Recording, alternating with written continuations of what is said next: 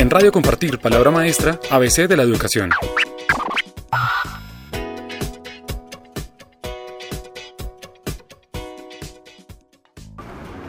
Hola, hoy estamos en Radio Compartir Palabra Maestra con Ivette Pinzón, rectora del Colegio Los Manglares en la ciudad de Santa Marta. Ivette es bióloga marina y desde hace cinco años está liderando una propuesta de educación diferente para la ciudad y queremos conocer un poco más de esa propuesta y de ella. Entonces, bienvenida Ivette a Radio Compartir Palabra Maestra y lo primero que quisiera preguntarte es, ¿qué hace que una bióloga marina se haya involucrado en el mundo de la educación? Buenos días, gracias por invitarme. Mm, una bióloga marina em, que se encontró en un escenario donde se trabaja por la ciencia, para la ciencia, por el bien de la ciencia y entró en conflicto con la razón de ser de su mm, misión en la vida.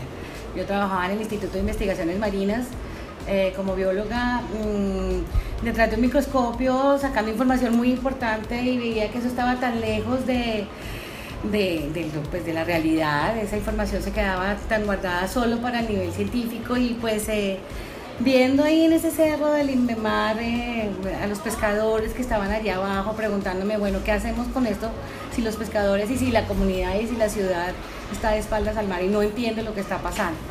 Entonces empecé a hacer una maestría en educación ambiental. Llegó a mi vida la educación ambiental porque quería ir más allá, em, hacer algo con, lo que, con la información que estaba generando. Y empiezo a trabajar con pescadores, em, directamente con pescadores. Y ahí me doy cuenta pues que realmente em, pues no es la biología como tal lo, lo esencial para mostrarla o para entender cómo podemos hacer cambios en el mundo. Y, entonces allí surgió la necesidad de, de, profundizar en el tema de la educación y, llegar hacia los colegios y saber que es desde los chiquitos donde podemos empezar a transformar. Empecé a apoyar todo el proceso de,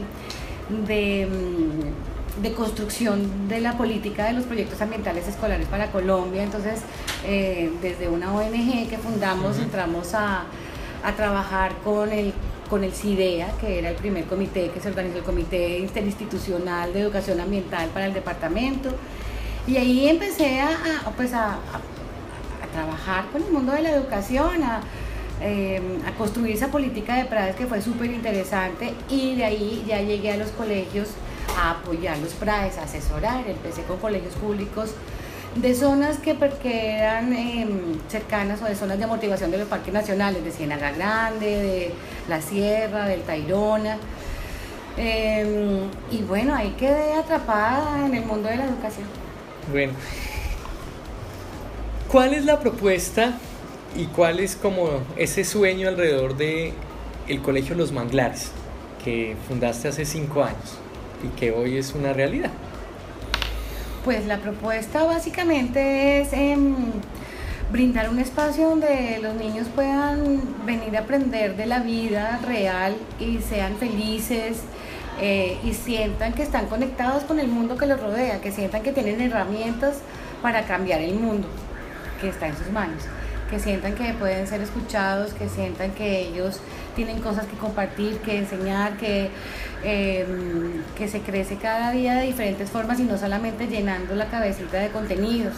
Ese es el sueño, que, sea un colegio que realmente permea hacia la ciudad y tenga acciones concretas en, la ciudad que los rodea y que prepare niños que sean ciudadanos del planeta. Bueno, ciudadanos. ¿Cómo es un día típico en el colegio? Bueno, los días dependen también mucho de las circunstancias, porque hay aventuras que suceden en la cotidianidad y rompen con la cotidianidad y eso se permite en el Colegio de los Manglares, pero generalmente el día comienza em, jugando. Los eh, preescolar eh, viene a, empieza el día jugando, compartiendo con sus amigos. Hay un espacio luego de donde se reúnen, hacen conciencia de cuerpo, se estiran, hacen un poquito de yoga, eh, hablan de las reglas del juego.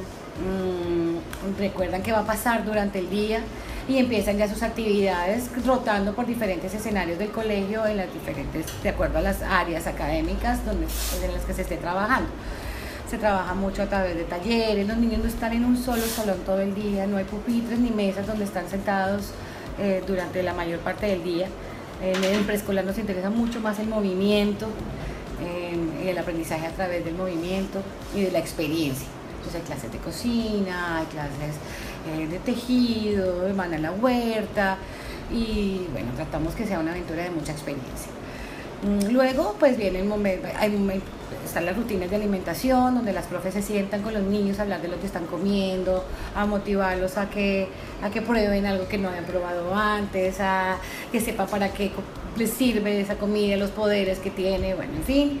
Ellos también tienen sus rutinas de participar en organizar, en llevar su silla, en llevar el plato, en decir gracias, en si hay regueros, a quien le toca barrer debajo de la mesa. Esto aplica desde los más chiquitos hasta los más grandes. Mm, motivándolos siempre a que sean autónomos, a que comenten, a que comuniquen lo que sienten. Eh, y luego se preparan ya para ir a la casa, revisando sus propias cosas, organizando su maleta. Eh, bueno, eh, eso. En primaria y en bachillerato, pues empezamos igual con una sesión de yoga, conciencia de cuerpo, em, una reunión de grupo donde comparten lo que han trabajado en su bitácora del día anterior, em, que es la única tarea que llevan a casa hacen una conversación como grupo y empiezan su jornada académica. Tienen, eh, apoyándonos mucho la metodología Baldor, em, tienen una clase extendida, entonces durante la primera, durante una semana eh, tienen la misma clase todos los días por dos horas o dos horas y media. Esto ya aplica desde tercero de primaria hasta el bachillerato. Entonces toda la semana tienen matemáticas durante dos horas y media y eh, pues está hablando de del mismo contenido o habilidades académicas, pero desarrollándolas de diferentes formas. Entonces, toda la semana trabajan sobre matemáticas, la siguiente semana ciencias naturales, la siguiente semana literatura y, da, y, van, y van dando, eh, y van rotando. Esto eh, en última nos suman la misma cantidad de horas que tendrían en el horario de pues, espacios de 45 minutos, pero no rompemos los bloques cambiando de clase a clase, donde se cierra un cuaderno y el mundo de sociales se acabó y el mundo de matemáticas se abrió, sino que durante esa semana en clase de matemáticas se conectó a través del proyecto con otras áreas, pero se utilizó productivamente todo el tiempo de clase y sobre todo el poder de estudiar lo mismo de formas diferentes donde pueden compartir con el amigo, donde hay trabajo individual, donde talleres de grupo, donde la profe tiene espacios personales con cada niño, en fin. Luego tiene su merienda. Eh, y siguen ya la actividad a través de talleres. Entonces ya viene el taller de emprendimiento, taller de teatro, taller de música, eh, las clases de inglés, mm, el espacio para sus proyectos personales eh, y pues ya luego se va para la casa.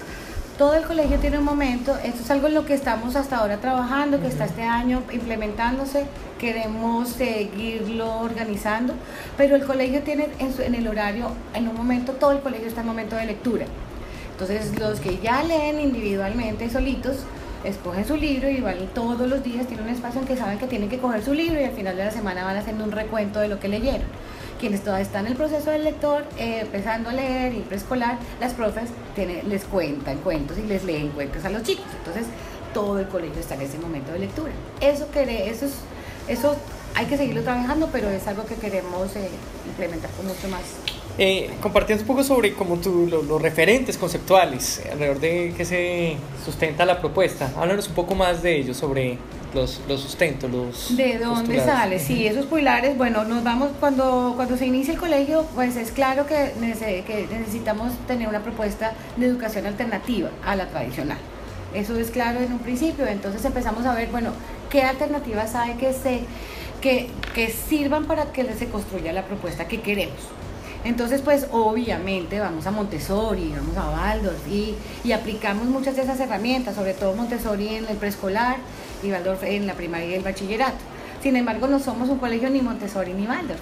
Estamos tomando elementos que se ajustan mucho a lo que queremos. El colegio nace inicialmente inspirado por un programa mundial que se llama Raíces y Retoños, del Instituto Jane Goodall, o Roots and Shoots en inglés es un programa mundial eh, educativo donde se hace énfasis en, el, en paz y ambiente. Jane Goodall es la mensajera de paz de las Naciones Unidas, ha trabajado con chimpancés por muchos años en su vida una gran activista en, el tema ambiental, quien es reconocida por los chimpancés, pero quiere ser recordada por lo que ha pasado con Roots and Shoots, pues es, está, es un programa que está enfocado en empoderar niños y jóvenes en cambiar el mundo y reconocer las, las miradas de cómo reconocen los niños los problemas que suceden a su alrededor y, eh, y darles herramientas para que ellos entiendan que ellos mismos pueden transformarlo. Entonces, ese realmente es nuestro pilar más fuerte, el modelo de and Shoot, donde se reconoce que el conocimiento es importante, pero que el conocimiento debe llevar a la empatía y eso nos genera acciones concretas en el mundo. Ok, interesante. Por último, ¿qué nos compartes tú como tu mayor orgullo o satisfacción en estos cinco años de experiencia liderando una propuesta alternativa y con estos pilares que nos has compartido?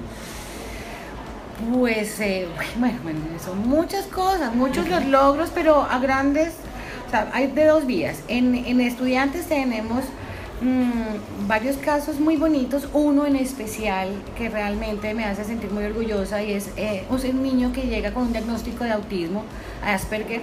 Eh, el niño llega mmm, sin hablar, sin comunicarse, solo habla con su mamá y se, y se estira en el piso con largo es durante los días. Y pasan los días y no sabemos qué hacer. Y empezamos todas las maestras a, a, romper todos los esquemas.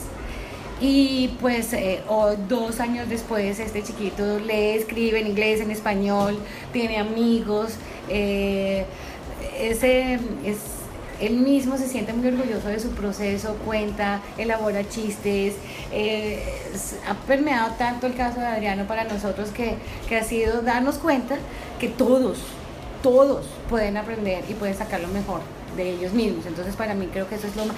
Y sobre todo el que otros estudiantes reconozcan en Adriano el valor que tiene como ser humano. No es el niño con autismo del colegio, es Adriano el que hace los super dinosaurios, el que, ah, el que, el que cuenta unas historias súper lindas, eh, el que hace unas exposiciones frente a los papás. Entonces ya, ya vemos a Adriano desde lo orgulloso que nos sentimos de Adriano, no de, no de el caso de inclusión. Eso por un lado. Y por otro, pues eh, ver cómo las profes que han pasado por aquí han, han roto sus propios esquemas y se han reconstruido eh, y, comprendido que no todo está dicho y que, y que educar es una receta de cocina que se hace a través de un planeador que se sigue estrictamente en los primeros 5 minutos o 10 minutos de clase. Que cada momento del colegio es importante para aprender y que ellas mismas están aprendiendo un montón.